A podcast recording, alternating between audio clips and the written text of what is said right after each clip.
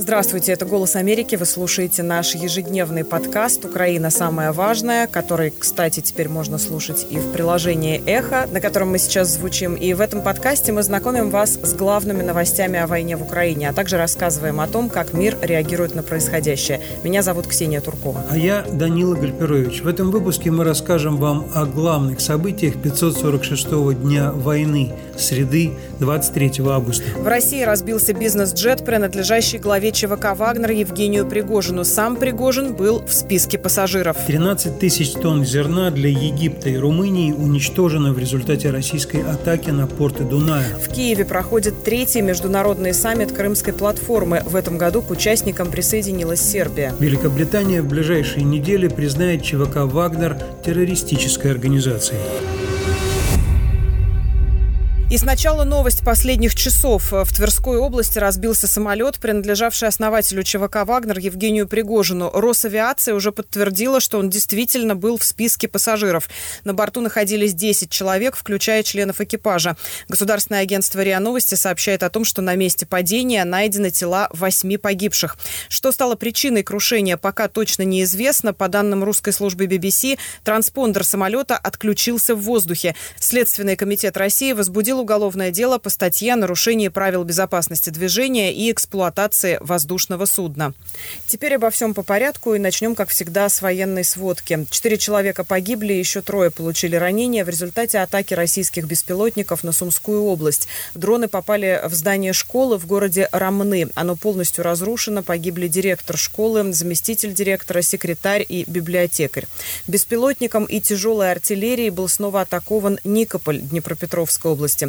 А в Херсоне под обстрел попала летняя кухня частного дома. Ранение получила пожилая женщина. Херсон по-прежнему подвергается интенсивным атакам. В среду только в корабельном районе города получили ранение 6 человек. В связи с этим местные власти призывают жителей не выходить из дома 24 августа в День независимости Украины. В ночь на 23 августа российские войска атаковали Одесскую область дронами «Камикадзе». Обстрелы продолжались около трех часов, и повреждения получили производственно перегрузочные комплексы и зернохранилища. В результате атаки на порты Дуная уничтожено 13 тысяч тонн зерна, которое предназначалось для Египта и Румынии. Об этом сообщил вице-премьер по восстановлению Украины Александр Кубраков. Он напомнил, что это уже восьмая атака с начала выхода России из зерновой сделки. В нашей военной сводке в последнее время регулярно попадают сообщения из Москвы. Сегодня беспилотники снова атаковали столицу России. Один из них попал в московский бизнес-центр «Москва-Сити». Как написал мэр Москвы Сергей Собянин, э, ПВО сбила беспилотник в Можайском районе Московской области. На этом фоне сообщается, что аэропорты Москвы ночью 23 августа временно перестали принимать и отправлять самолеты. Российское государственное агентство ТАСС сообщает, что в аэропортах Москвы введен план «Ковер». Обычно он вводится, когда в небе обнаружены опасные объекты. Ну и несколько слов о ситуации на фронтах в Украине. Владимир Зеленский в среду прокомментировал ход контрнаступления в беседе с премьер-министром Финляндии Финляндии Петтери Орпо. Он заявил, что Украина понемногу движется вперед, хотя это и очень опасно из-за минирования территории. 22 августа в Минобороны Украины сообщили, что украинские военные с боем вошли в село Работино Запорожской области и организовали эвакуацию мирных жителей. 16 августа было официально подтверждено, что вооруженные силы Украины освободили урожайное в Донецкой области. Украинские войска действительно продвигаются, и это констатирует и украинское руководство, и международные обозреватели, а также высокопоставленные западные чиновники. При этом президент Украины Владимир Зеленский отвергает идею переброски части украинской армии с востока на юг.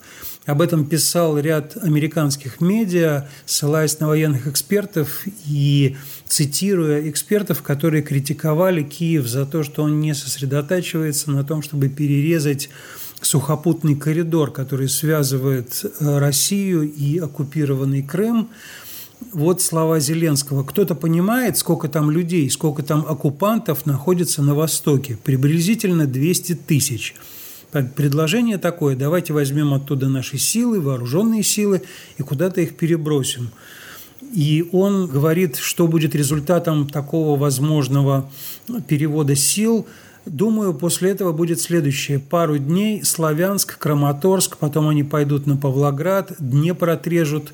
Я считаю, что именно такая надежда у них есть. Харьков То есть очевидно, что Зеленский считает, что если украинская армия сосредоточится на южном направлении, то Украина может потерять Восток, тем более, что на Востоке действительно развиваются отдельные попытки России наступать. В общем, каждый день в военной сводке России, которой доверия почти нет, но тем не менее там приводятся некие факты о том, что российские военнослужащие отхватили еще часть украинской территории. Но вот э, очевидно, что Киев считает, что нельзя перебрасывать войска с востока на юг. Как я уже сказал, украинские боевые действия анализируют и высокопоставленные чиновники на Западе. Сегодня был распространен текст общения с прессой советника президента США по национальной безопасности Джейка Салливана, который произошел накануне. И это довольно интересный, долгий, длинный комментарий Салливана по поводу того, что происходит на поле боя в Украине – это не так часто бывает, чтобы Джейк Салливан так распространенно, так подробно комментировал. Ну, во-первых, ему задали вопрос, как он оценивает возможное наступление России на востоке Украины и действительно, что какие-то земли Украины опять оказались под российской оккупацией. Он сказал, цитирую Салливана, что касается боевых действий России, вы знаете, я не собираюсь быть здесь диванным генералом.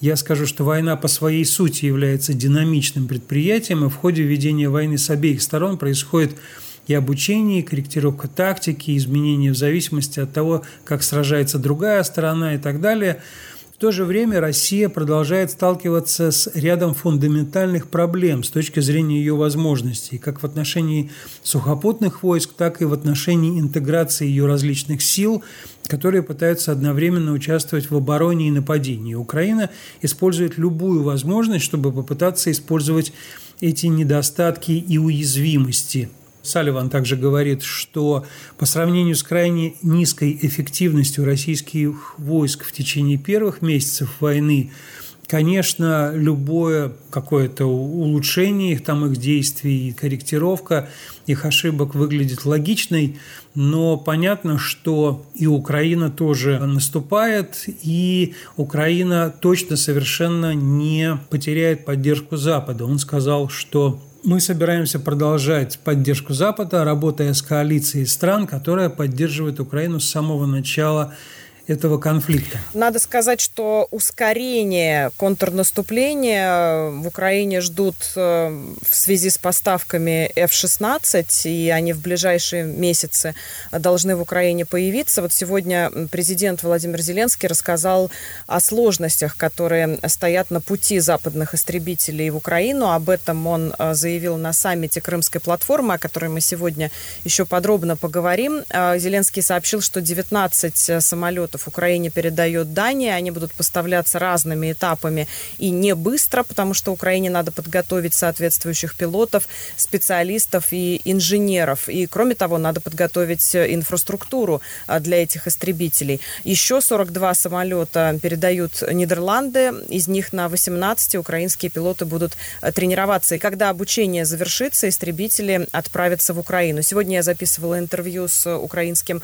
военным обозревателем Денисом Поповичем Петровичем, которая тоже выйдет э, в нашем подкасте в ближайшие дни, как один э, из выпусков. Там он подробно рассказывает э, о поставках F-16 и о том, как это может изменить ход войны. По его словам, Украине, несмотря на то, что были сомнения на этот счет, достанутся современные модификации этих самолетов. Ну, понятно, что Запад, поставляя Украине F-16, намереваясь их поставлять, говорит о том, что F-16 не должны применяться на территории э, самой России, международно признанной территории, но ничего не говорит, могут ли F-16 применяться в Крыму, а при других обсуждениях того вообще, может ли Украина обстреливать Крым, э, Запад всегда говорит о том, что да, Крым – это территория Украины, соответственно, чтобы освободить ее или чтобы уничтожать оккупационные силы России на этом полуострове, у Украины есть все права. Надо сказать, что это все уже происходит. Во всяком случае, очевидно, что в Крыму ситуация сильно обостряется для всех военных, которые там находятся – В частности, неподалеку от села Оленевка в Крыму произошел взрыв, в результате которого была уничтожена российская система С-400. Это заявило Главное управление разведки Минобороны Украины, и в результате этого взрыва, правда, про причины разведчики украинские ничего не говорят, вроде как погиб весь личный состав ЗРК, уничтожены все ракеты. Ну и было видео оттуда из Оленевки. Кроме того, британская разведка говорит, что российские войска пока не восстановили мосты в Крыму, которые были разрушены недавно в результате ударов вооруженных сил Украины. Это было действительно совсем недавно, когда военные Украины нанесли ракетный удар по Чонгарскому и Геническому мостам. А эти мосты соединяют Крым с материковой Украиной. И, конечно же, по этим мостам э, боеприпасы и топливо все время доставлялись российской группировке на юго-востоке Украины. Но надо сказать, что в отсутствие этих мостов Россия использует понтонные переправы, и их, во-первых, пропускная способность ограничена, во-вторых, конечно же, так как это не некое такое стабильное постоянное сооружение – их, собственно, можно гораздо более эффективно разрушать, дезорганизовать их работу и так далее. В общем, в Крыму чувствуется совершенно очевидная напряженность. Ну а Крым регулярно обсуждает Украина с ее партнерами уже с 2014 года. Сначала была инициатива «Крымская платформа», потом на базе этой инициативы начали собираться саммиты, когда союзники, партнеры Украины вместе с Украиной обсуждают пути освобождения Крыма, как вернуть его в состав Украины и подтверждают, собственно, для этого очень часто этот саммит и проводится, что Крым – это, конечно же, Украина, и все они будут добиваться возвращения Крыма под украинский контроль. Более того, союзники Украины все время подчеркивают, что российская агрессия против Украины началась именно в 2014 году и именно с оккупации Крыма. И, судя по всему, это то место, где агрессия должна и закончиться с возвращением полуострова под украинский контроль. А во всяком случае, об этом говорил сегодня а, прибывший в Киев президент Литвы Гитанас Науседа. Мы требуем от России прекратить незаконную оккупацию Крыма и уважать права коренных коренных жителей полуострова, заявил он, выступая на саммите Крымской платформы. Президент Литвы подчеркнул, что преступления России продолжаются э, даже в то время, пока мы говорим, сказал он. В частности, Россия агрессивно продолжает атаковать украинскую гражданскую инфраструктуру, убивает людей, разрушает их дома. И, кроме того, Гитанас Науседа э, вспомнил о том, что постоянно нарушаются права э, меньшинств, права крымских татар, коренного народа Крыма, что они пострадали от этнических чисток, геноцида от царского, потом советского режима и преследуются сейчас. И, по его словам, они заслуживают того, чтобы строить свой национальный дом без дискриминации и репрессий. А также Науседа подчеркнул, что Россия активно использует Крым как военную базу в войне против Украины, а российские корабли а, запускают ракеты по местам, признанным ЮНЕСКО а, всемирным наследием. Но еще он затронул тему поставок оружия, сказал о том, что приобретенные Литвой пусковые установки на САМС э, прибудут в Украину уже в сентябре. Кроме того, Литва утвердила долгосрочный план военной помощи Украине на сумму порядка 200 миллионов евро. Ну, мы знаем, что Балтия очень активно помогает Украине. На Уседа приехал лично. Президент Латвии Эдгар Саренкевич выступил в видеообращении, но сказал примерно то же самое. Участием в этом саммите Крымской платформы мы подтверждаем, что Украина не одна в своей борьбе за справедливость боль и разруха, которую несет российская агрессия, чувствуется не только тут, но и на глобальном юге. То есть он еще и говорит о том, что Россия дезорганизует поставки продовольствия, например, из Украины тому же самому глобальному югу. Ренкевич говорил о том, что Россия совершает преступления на основе гендерного насилия, и Латвия помогла открыть Центр поддержки для жертв сексуального насилия в Ивано-Франковске, где, собственно, фиксируют все эти преступления. Ну и еще одна страна, которая помогает Украине, может быть, больше всех, это Польша. И ее президент Анджей Дуда тоже выступил по видеосвязи на саммите Крымской платформы, сказал, все от нас зависящее мы должны сделать для того, чтобы Крым снова стал частью Украины. Не может быть никаких уступок России в этих вопросах ни в коем случае.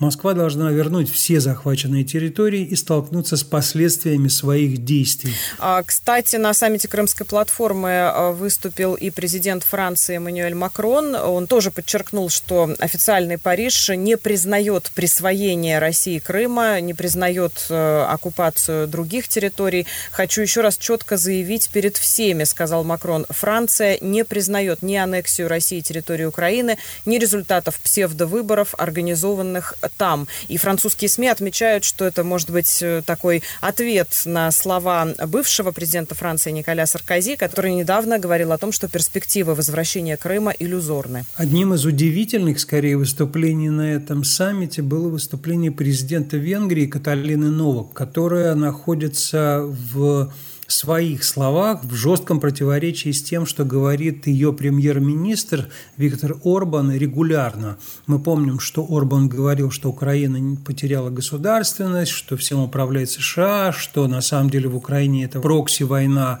России и Соединенных Штатов, России и Запада, и что Украине никак не победить. Ну вот Каталина Новак, которая выступала лично на саммите Международной Крымской платформы сказала, сегодня мы подпишем общее заявление о том, что суверенитет, независимость и территориальная целостность Украины не подвергаются никакому сомнению. Война началась с Крыма, она должна закончиться тем, что Крым вернется Украине. Она также сказала, что сейчас необходимо четко отстаивать Украину и явно осуждать неспровоцированную агрессию России против Украины. Это довольно интересный феномен. Каталина Новак – формальная глава государства в Венгрии, но все решения исполнительной власти и, в общем, реальную власть осуществляет правительство, кабинет во главе с Виктором Орбаном. Вот такой вот конфликт в европейской стране. Что же касается поддержки Крыма и возвращения Крыма в Украину со стороны Соединенных Штатов, и мы должны, естественно, об этом сказать, потому что мы американская медиа. Там же на саммите Крымской платформы выступил госсекретарь США Энтони Блинкен, который сказал, что Соединенные Штаты через Крымскую платформу продолжат поддерживать независимость территории Украины и никогда не признают незаконную оккупацию России Крыма – он сказал, что референдум, так называемый, который был проведен в Крыму в 2014 году, был фейковым, мошенническим. Он сказал, что все, кто остался в Крыму, свидетели репрессий. Журналисты и активисты исчезают, пророссийская пропаганда пытается натравить людей друг на друга – это нацеленные на крымских татар. Проходят аресты. Крым – это Украина. Мы не признаем и никогда не признаем российскую незаконную аннексию Крыма. Стоит, наверное, еще добавить, что, конечно же, и лидеры крымских татар выступали на крымской платформе. Это и председатель Меджлиса крымско-татарского народа Рифат Чубаров, и легендарный правозащитник, бывший глава Меджлиса э, Мустафа Джемилев. Они сказали, что в общем, действительно, нужно обязательно стараться вернуть Крым под контроль Украины, и что это в том числе является вопросом жизни и смерти для крымско-татарского народа, потому что, как они сказали, как сказал Блинкен, очень серьезные репрессии проводятся в первую очередь против крымских татар в Крыму. При этом Украина обсуждается еще на одном саммите, довольно серьезном, который происходит сейчас в Йоханнесбурге. Это саммит БРИКС.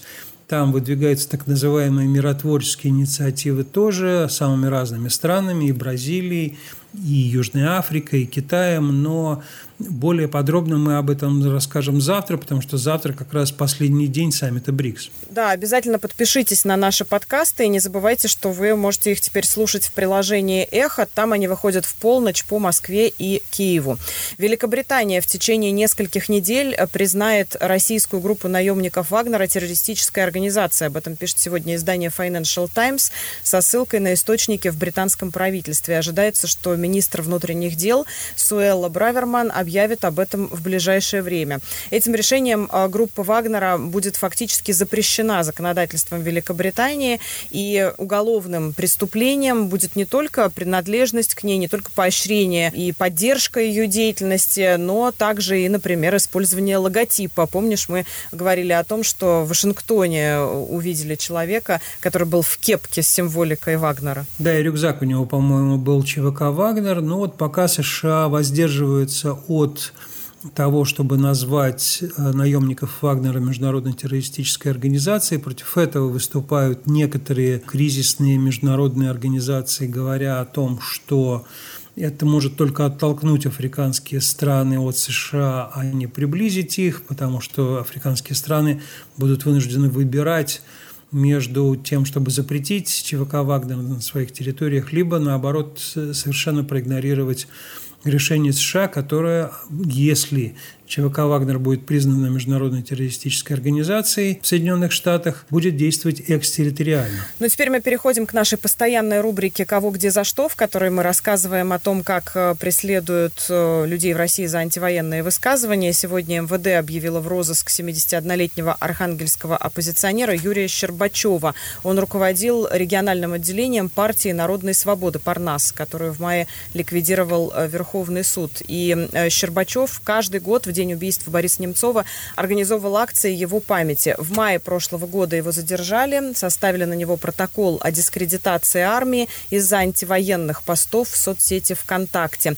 Сам Щербачев в России не живет, он уехал в августе того же года и попросил политического убежища в Норвегии. А иногда бывает и так. Сегодня награждают за заслуги перед армией, а на следующий день задерживают. Именно это случилось с главным редактором ростовского издания 1 РНД Еленой Доровских, на которую тоже составили протокол о дискредитации армии из-за новости о листовках против мобилизации, расклеенных возле здания местного центра Э.